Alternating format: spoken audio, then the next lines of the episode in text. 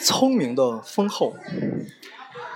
有一次，皇帝做了一个梦，他梦见一场飓风，把大地上的尘土刮得所剩无几，只留下一片清白的世界。皇帝从梦中惊醒后，不禁想到：原来大风有这么厉害，能把地上的尘土吹得一干二净。我不是正好需要一位这样有魄力的宰相吗？于是他到处留神查访，打听有没有一个姓封的人。最后，他在海鱼这个地方找到了封后。不多久，封后成为了皇帝的宰相。他是个很有智慧的大臣，足智多谋，非常有点子。当年皇帝大战蚩尤。曾经进行七十二次交锋，都没有能取胜。后来蚩尤又使计放出大雾，使皇帝的军队迷失前进的方向。皇帝迫于无奈，只好命令军队暂时停止前进，并立即召集大臣商讨对策。可是应龙、常仙等众大臣都到齐了，唯独不见封后。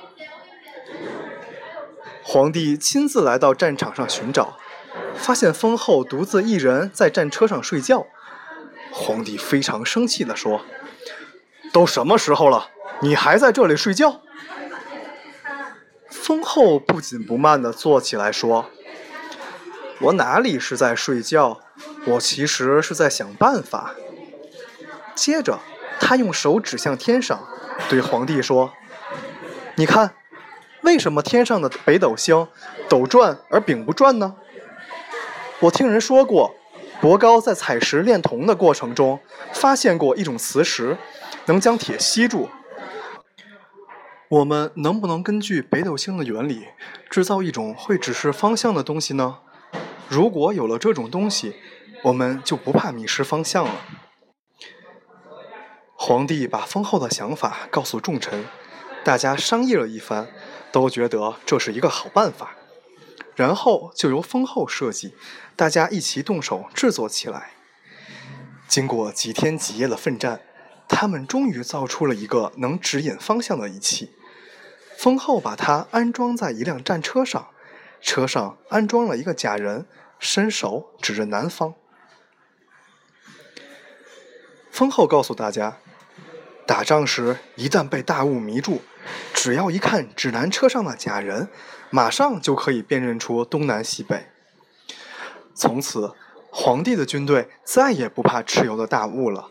他们人人英勇善战，个个奋勇争先，终于战胜了蚩尤，并把他杀死了。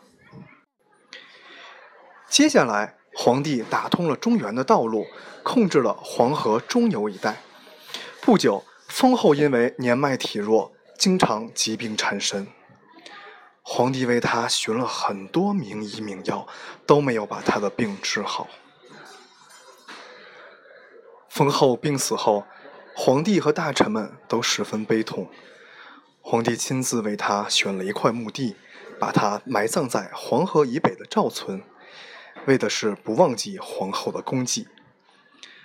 后来世人又把赵村改名为封后陵，意思就是这里是封后的陵墓。